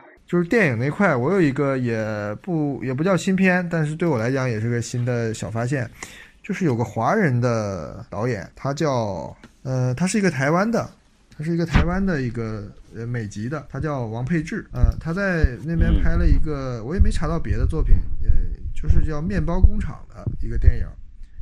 上下部还就是特别文学化的一个电影。这个面包工厂不是一个真的面包工厂，就是在一个美国一个小镇还是哪里一个叫做文艺中心，就类似于我们这种社区文化中心这么个地方，或者是一个什么机构。对，然后他在那里拍那种话剧，他们啊哦，啊、就是整个大概讲这个，因为我也没有具体的看，但是我嗯，找到资源之后，我过了一下，我觉得影像质感上很特别，就是有点像那个驾驶我的车给我的感觉。它是有一个自己的宇宙的，它在那儿，呃，有条不紊的在讲，因为它里边就是有华人，有美国人，反正他们就像在社区，可能是半专业的演员啊或者什么，我没有仔细看，他们就一些演戏的事情，戏里戏外的这些事儿。就他也不，他不是那种像以前那个老的网瘾啊，什么贩卖这种呃华人在美国的境遇的什么这种，嗯它就是一个好像还有点同志的背景吧，我不知道，反正就是质感还蛮特别的，就是自然奇说的那么一种状态。呃，稍后我会再看看这个，因为有一部没有字幕，嗯啊、我也跟不上，所以我就没看。呃，它的影像也挺特别的，就是摄影感很强。就是我说那摄影就有点像呃，咱们看美国那种当当代摄影那种感觉，就是有点这种、这种味道，也不是很夸张，就是对很感觉平蛮平时的。但是你看这种光影什么的，就还是掌握的比较大气的那种感觉。王佩芝、嗯面包工厂，嗯，我提一下这个，嗯。哦嗯，找完了，嗯，然后就说到前面咱们不是留了扣嘛，就说到兰心大剧院里，我觉得挺好看的一个配角，就是日本的那个那个护卫队长，一个很很帅气的小帅哥，就是在冰口龙界另外一个新片就叫《偶然与想象》，是一个三段式的片子，它里边它也是入围了三大的今年。但是不如那个《驾驶我的车》整体感强，但是有些灵光一闪的地方。其中一个很重要的灵光就是我一看电影、看电视剧已经这么多年了，就因为一个演员、一个角色，就重新被召回了那种小时候就看到一个靓仔、一个美女演员的时候那种很本能式的觉得我靠，就好美，整体的那种感觉让我觉得很棒，就是这个演员，这个演员叫中岛部啊、年龄也很也不算大，三十出头。哎，他在这个里边演了一个挺纯情的一个室内设计师哦，那个感觉就是他的整体的气质，加上他那个很浑厚的，有点像金城武似的那种嗓音，就觉得哎呦。就是都这个时代了，还会有这种偶偶像级的这个角色或者是演员。同时呢，你就觉得，哎，他生错时代了。他要是生在那个日剧牛逼的那个时代，那是不可限量的一个人，那就只能祝他好运吧。反正回头你们留意一下，就是。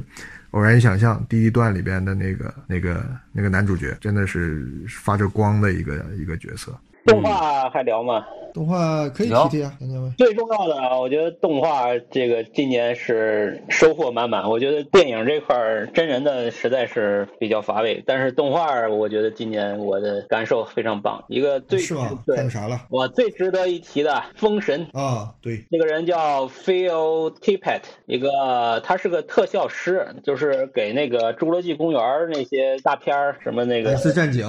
对，给那大导演做做那些造型了，做那种特摄，实际上算特摄，特摄一代。嗯然后呢，他这个动画呢拍了多久，你知道吗？他其实片子时间不长，那个这个一个多小时吧，东西。哎，十年，不止吧，三十年吧。他拍了三十年，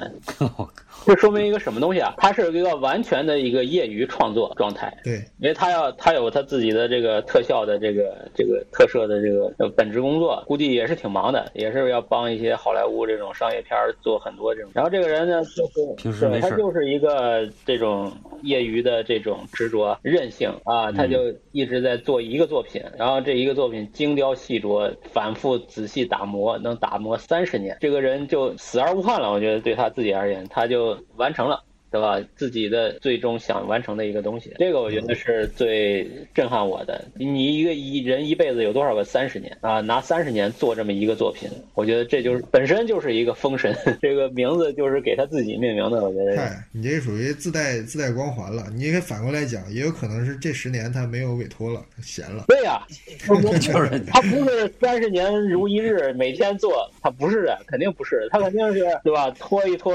歇了，然后慢慢过几对，年，三三十年前取了个名字，啊就搁那儿了。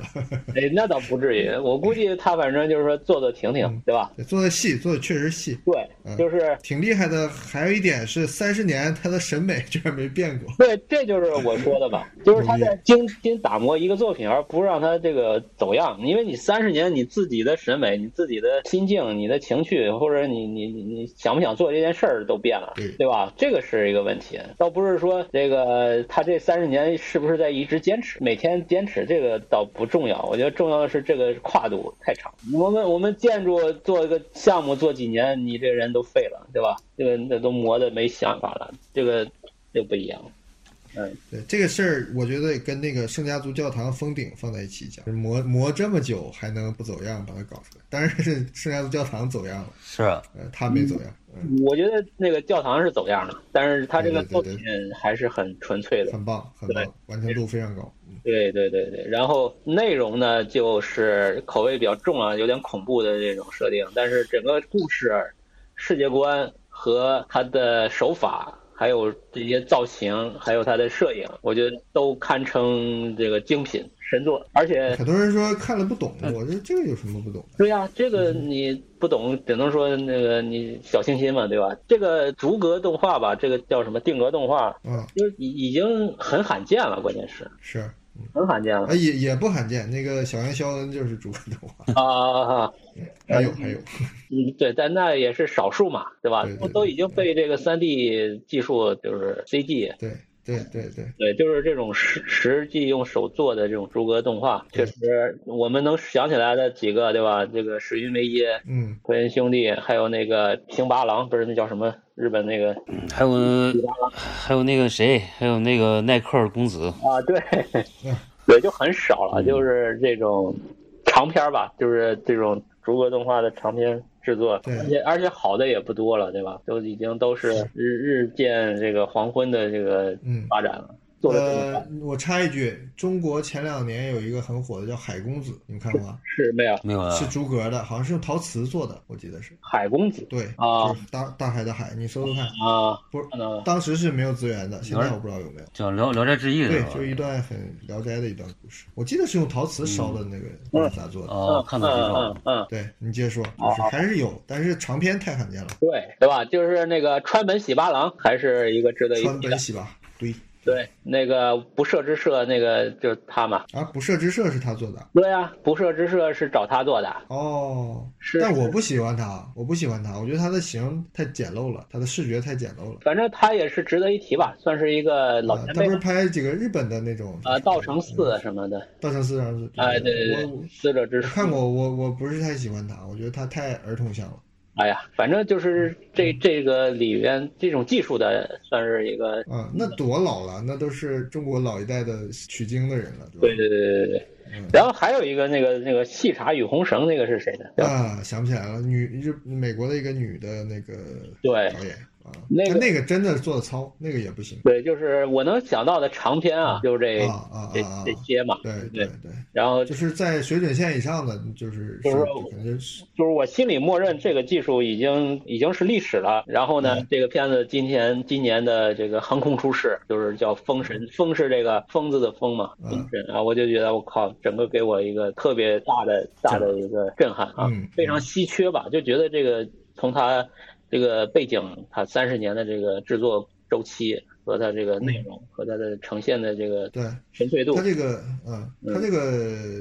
对你光强调的是这个背景，其实它本身咱们应该追捧追捧。对嗯，我就从根儿里说，就是它的这个里边架构的这个，你叫世界观吧，对里边呈现的这个世界观吧。是其实大家觉得残酷的，对非常重口的这些东西，其实扣上我们谈巫的那一期嘛，其实对它是一种更更以就是天地不仁的这种角度去讲一个是是创世或者是生灵之间的关系。是的他没有这种小清新式的善良啊，什么仁慈啊，对什么对吧？人情啊，他肯定讲不的是这是种一层面个去。非常残酷的真相。对，可以这么说吧，一种他认为的真相吧。虽对然他很契合这两年全世界这个翻这个给给巫哎信仰或者是痕迹翻案的这个潮流，对，那我觉得它是嗯很重要的一个，这其实挺完整的一个文本了，是对吧？它不是讲一件具体的事儿，对也没有绕绕到女权背后或者纺织背后去讲，它就是很直白的，就是以巫的这种方式就就架构了一个这么一个世界吧。嗯，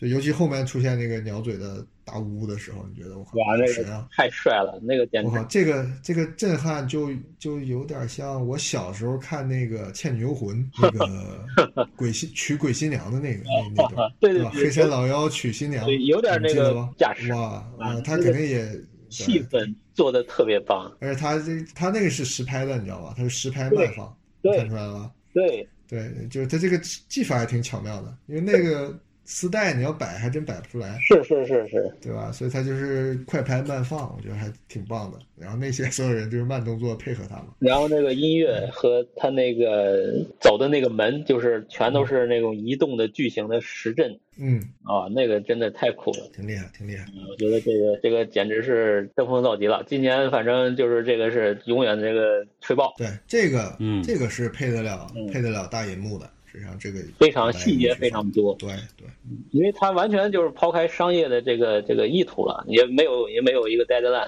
是吧？也没是有它人这个，没有人去干扰你，你就自己潜心做去。对它这种时长也很尴尬，就是一小时左右，对对，长不长短不短，哎，是有一个。这个是呃，对，说到动画，我补一个，就是我给你推的前两天那个《生猴》，你看了吗？没有呢。就是什么怎么翻译，就是直译的就叫生猴，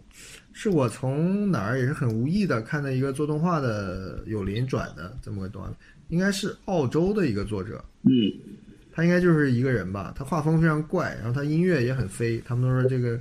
啊，这哥们儿嗑药了，但是你在那个 B 站应该有他全集，就四五部短片啊。这个生猴是嗯因为我刚才我不是翻翻旧账嘛，生猴也是我年初跟那个无意之地前前后后标记的一个，它也很短，也没什么情节，但是你去看生猴那个，我不是说生猴里边就有个女巫，还是从哪个神哪个猴声音的声，喉咙的喉，啊？生猴。生对猴不是生神，猴想啥呢？对呀、生猴我一直在查这个查不到是吧？是是此此关键词被屏蔽。喉咙的喉啊。对，生猴，查嗯不我看看是是不是翻成这个呀？好像名字给换了，我给你换，查不到。查不到啊，嗯，啊居然嗯，我也没你找们是到。不是名字被换了？这个是不是老老有人查申猴豆瓣慌 了？行，我抄的找找以后发给你。就是，对它里边也有一段这种情节，就是一个其实核心情节就是讲一个灵魂，也不叫灵魂，就是声音，声音作为一个魂器，它被从青蛙那儿夺走，然后植入到一些怪怪的植物里边，它就会唱歌啊什么的，就是有声青蛙的声音。然后后来就还给青蛙，然后什么又飘走了，然后飘到一个老大爷头上去，反正就是很荒诞的一些情节。但它那种怪怪的那种节奏感，跟那种挺灵修的那种风格的音乐搁在一起，还挺奇妙的。八分钟吧，嗯，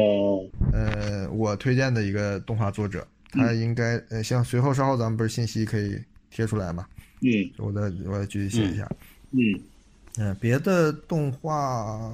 还有啥吗？提醒咱们互相喉咙音调，给翻译成这个了喉咙音调，喉咙音调就是 throat note。嗯嗯，呃，作者看上去是挺嬉皮士的，嗯，好，那个看了的那个沈杰的今年的作品应该不错吧？对我觉得很不错，但是不知道什么时候他去参赛去了。反正我是很喜欢的，啊，期待中我得去新约闻一专下。场。二零二二年的重大事件。嗯，这个生猴 YouTube 上有，哇我找到。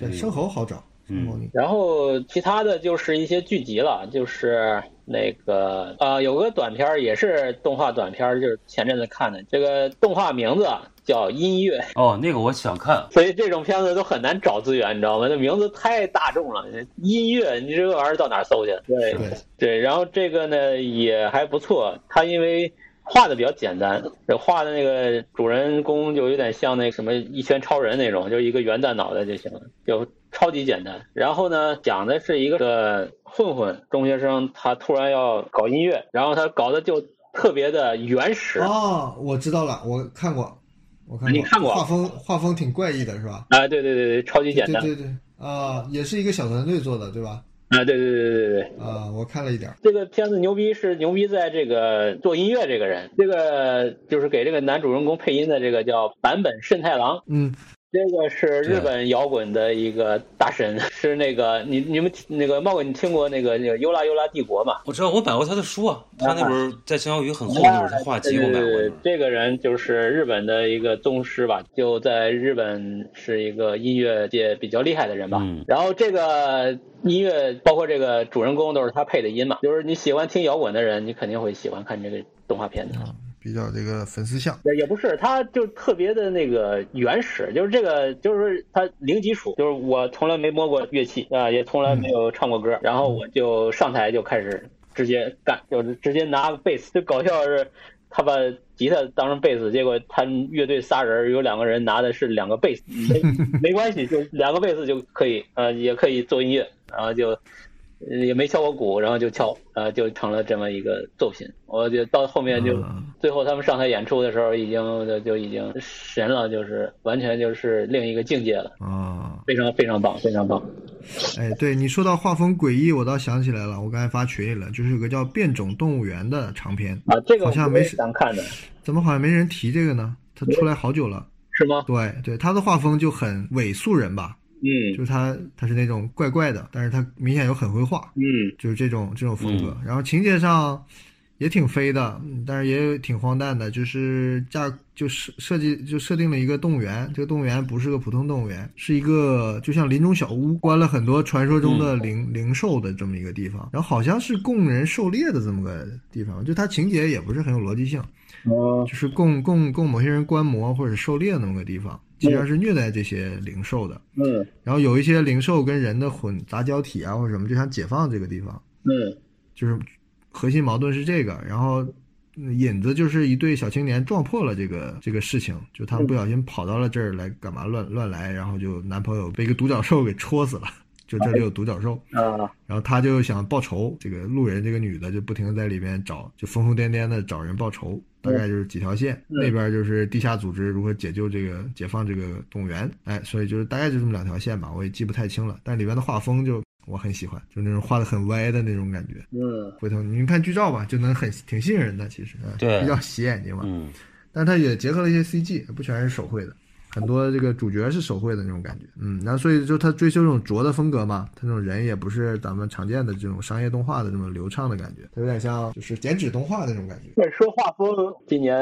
也看了个老番吧，就是零四年的一个叫《疯人物语》，就是呃也是校园番，就是一些小女生。然后在那她的世界里边，就是呃会操控风，可以飞，就是大概是讲这么一个校园故事吧。但是呃画风值得一提，就是画的特别的呃，就是那个这个画风太搞笑了，啊，就是人物都是那个女的都是大屁股、大大粗腿，然后嗯特别细的脚，就非常的那个怎么讲，就是不考虑美感，但是整个的画风呢又非常的可爱，呃，还值得一看。有点像那个恶童的低幼版，呃，对，有点像恶童的那个画风，对吧？嗯，这个我觉得还挺好看的，整个故事也很很美好，哎，我靠，他这个眼睛画的好那个吓人啊，是对那种它纯黑的，像猫汤一样的那种。啊，嗯，但是这个音乐值得一提，是是，我看我看出来，这个有点像那种风格化的短片的那种调调。对对对，有点散文诗的那种，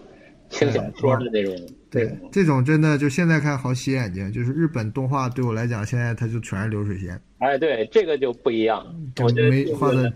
画风上极极没灵魂，对这个挺好。哎我，这个识别性很强，就能记住对，这是近年看了一个画风清奇的，值得一提的。啊。嗯啊，还有今年出了一个叫《乞巧计程车》啊，但是对对对对也不能算特别好吧，我个人觉得还行吧，就是也是属于画风稍微呃创意上稍微不一样的东西。但它不一样在于它给它套了些动物头，啊，对，就是这个设定是它的一个特色嘛。它画风什么跟刚才这个没法比，就对它就是我说的就流水线，对对对，就是招来的工人设计的造型，然后招来的工人填的色，招来的工人做的动画，仅对此对而已对对。然后那个就是 剧本剧本什么有人有灵魂的人搞的，就只能这么说。你看了吧？我看了几集，但是没看完是吧？我觉得，对啊，我没我看觉完得我看动画可能就跟我看自出版物一样，就首先它得好看，它得画风或者什么让我觉得值得看，不然那故事再好我也不会喜欢的。这个他其实我觉得这第一季就把事儿说完了，但是他现在又说要拍第二，我就不知道后面的事儿，因为啊，知道你看到最后一集，你才知道他为什么都是动物了，嗯就是他们都是动物的形象，不是作者主观加上去的，是故事里提到的一个原因。啊，但但是这个真相已经公布了，然后他要拍第二季，那就很难，第二季很难继续保持这是动物形象了。只要不是嗯动物形象就没意思了。嗯就是到结局，它这个动物形象其实是一个、嗯呃，就不剧透了，反正就其实不是故意的，是有原因的。啊行，嗯，呃，这边我看的多，《Rick and Morty》第五季，《乔乔石之海》《进击巨人》第四季，然后什么《英雄联盟：双城之战》哎这些。呀，你那个我看真了，我看了你一可下，真有空啊，那个做的挺好的，你可太有空了。那个做得那个动画，那个还有就是有一个呃爽的吧，就是没那么深刻，呃，画风也还行，叫这个《史前战记》。嗯，是新出的是吧？对，也是短，一集很短，大概有十几集，呃，挺好看的，是一种史前怪兽大乱斗吧，就是那种有恐龙，有什么哦，上一说啊，有蝙蝠啊，有什么那个僵尸啊，反正就是他编的还挺挺过瘾的，有一点美式动画里的那种动作特别的过瘾的那种画风。他要拍第二季，哎，好羡慕你这么有空啊！然看后这么多片你你陪孩子看那片的时候，我就在看这些了。哎呀，刺激我这个都很短是的的，都是下饭番嘛，啊！你吃个饭看一两集，这就就这样。范对范对，其实今年动画，我就觉得《封神》是巅峰，最惊喜，对，非常大的惊喜。就这么这么多年，很少有这样的大的震撼。啊、刺激了对，反正很多续集都是扑街了嘛。对，其他的吧就是那样，你只能是在意料之内。还看了一个叫《约定的梦幻岛》，这个应该是一九年还是个日本的，哦，这个挺有名的，这对个，蛮好看的。有嗯，点像什么呢？像那个嗯那个蝇王啊，就是一群小孩儿被困在一个地方，然后逃出去，一个一岛一呃岛逃出上，去也不是岛上，反正就是被框着逃出去，呃，不逃就被吃掉，呃，也就是这么一个规则，呃，然后还挺好看的，有点像去年看的《来自深渊》那种感觉。嗯，嗯，对，就是这种日日漫的话，就评价比较好的之一吧。哎，行啊，嗯，那怎么样？电影、影像差不多这样啊。，嗯，这家伙一讲俩小时，啊，对转了对，再说一个，今年看的就是毛片团队新出的《冤家宜解不宜结》，还是值得一看的。 呃尤其适合新年这个欢乐的大家一起啊热闹一下，是从哪里可以看到呢？嗯，爱奇艺吧，好吧，嗯，嗯，还是他们的风格，还是他们的那行个嗯那个味儿。好，那就就给大家拜个新年吧，新年快乐，呃早年早儿年，新年快乐。好，那好就电影盘点嗯到这儿咱们就这样。好嗯，嗯，好嘞好，好，再见。好虎，嗯年拜拜。虎年快乐。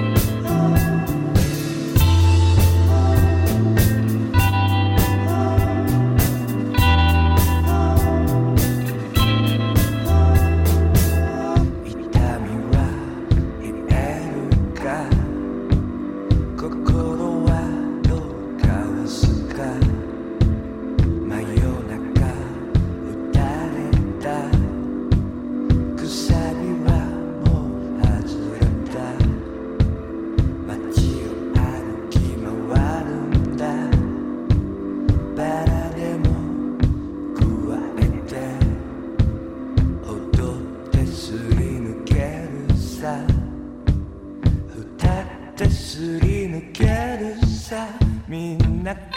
しい Oh